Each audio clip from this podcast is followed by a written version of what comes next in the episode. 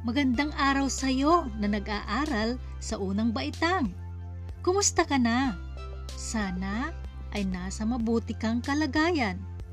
Ako, si Ginang Lemura P. Martinez, ang iyong guro na makakasama mo para sa ESP Module 1, Quarter 2. Ngayon, iayos at ihanda ang iyong sarili para sabay na matuto na may galak. Naranasan mo na bang pakainin o alagaan ang nanay mo? Ang tatay mo? Ang lolo? Ang lola mo? O ang kapatid kapag may sakit? Mahusay sumagot.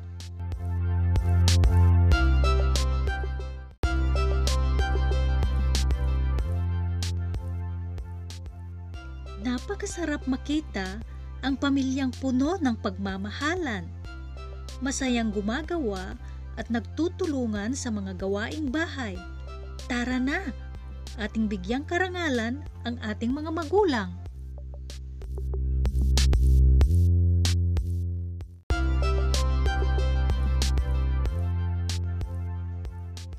Handa ka na bang makinig sa ating kwento? Narito ang ating kwento. Si Ana ay batang kabilang sa mahihirap na pamilya sa barangay San Andres. Kilalang kilala siya bilang isang mabait, magalang at masipag na mag-aaral sa ikaapat na baitang ng mababang paaralan ng elementarya. Lumipas ang dalawang buwan hindi na malayan ni Ana na dumating ang kanyang inaasam-asam, ang pagbibigay parangal sa unang markahan. Magandang hapon mga bata at mahal kong mga magulang.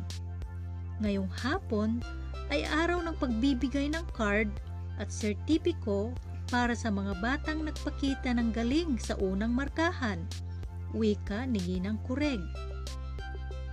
Tumayo si Ana nang tinawag ang kanyang pangalan.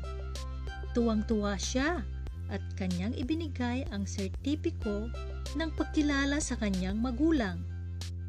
Para po sa inyo ang sertipikong ito, nanay at tatay. Salamat po sa lahat ng sakripisyo at suporta kahit na mahirap lang tayo.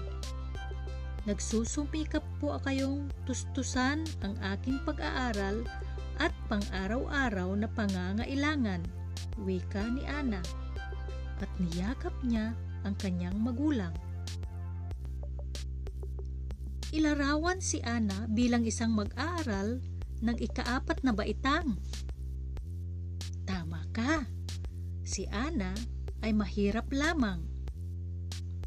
Kung ikaw naman si Ana, ano ang mararamdaman mo na ikaw ay parangalan sa klase. Masaya, tama ka. Bakit inialay ni Ana ang sertipiko ng pagkilala sa kanyang magulang? Inialay niya sa mga magulang tanda ng kanilang mga sakripisyo.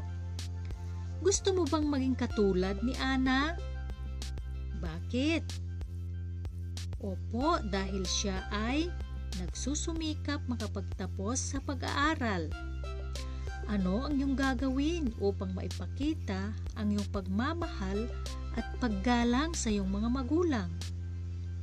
Mag-aral ng mabuti, tama ka. Ang ating mga magulang, ang ating sandalan kung tayo ay may problema. Sila ang ating kasama sa lahat ng pagsubok sa buhay. Sila ang gumising sa atin tuwing umaga. Sila ang naghahanap buhay para tustusan ang pangangailangan natin sa araw-araw. Si nanay ang madalas na naghahanda ng pagkain para sa umaga, tanghali, at gabi, habang si tatay naman ang naghahanap buhay. Gagawin nila ang lahat para tayo ay mabigyan ng magandang buhay. Sa kanilang pagsasakripisyo, nararapat lamang na sila ay parangalan.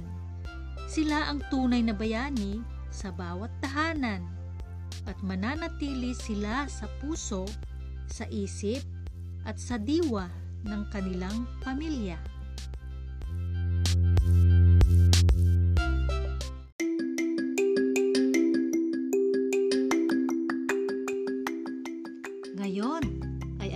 Nang handang-handa ka na sa ating gawain. Kumuha ng lapis at papel. Iguhit ang masayang mukha sa katapat ng mga gawaing nagpapakita ng paggalang at pagmamahal sa mga magulang at malungkot na mukha naman para sa mga gawaing hindi nagpapakita ng paggalang at pagmamahal. Handa ka na ba? Una, tumutulong ka sa pagpupunas ng mga mesa at upuan.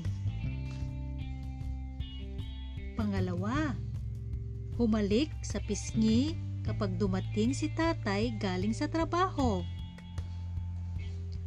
Pangatlo, tinawag ka ng iyong nanay para bumili ng mantika sa tindahan pero ayaw mong maabala sa paglalaro.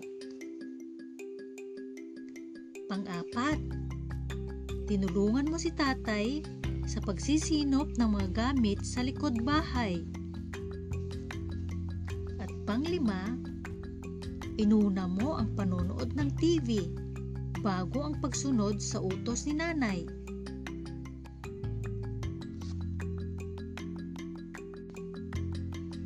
Napakahusay mong sumagot. Handa ka na ba sa susunod nating gawain? Sa patnubay ng magulang, gumupit ng papel na hugis puso. Pagkatapos, ay isulat dito ang mga salitang ikinararangal ko po na kayo ang magulang ko. Ibigay ito sa iyong mga magulang.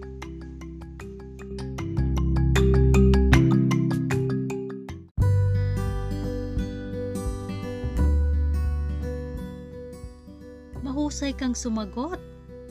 Natitiyak kong sinagot mo ng may katapatan ang mga tanong. Paano mo maipapakita ang pagmamahal at paggalang sa iyong mga magulang?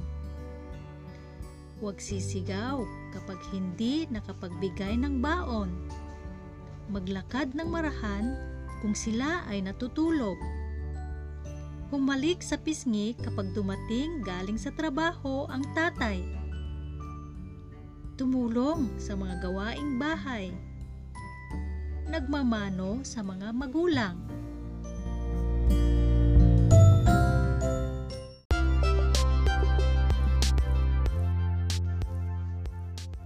Diyan nagtatapos ang ating aralin.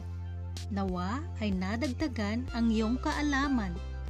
Huwag mong kaliligtaan na i-like at i-share ang ating episode na ito at kung meron kang katanungan o hindi naintindahan, pwede kang mag-comment sa ating group chat.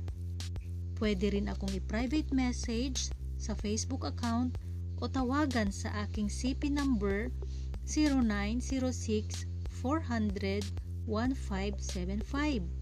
Maraming salamat sa iyong pakikinig at hanggang sa muli.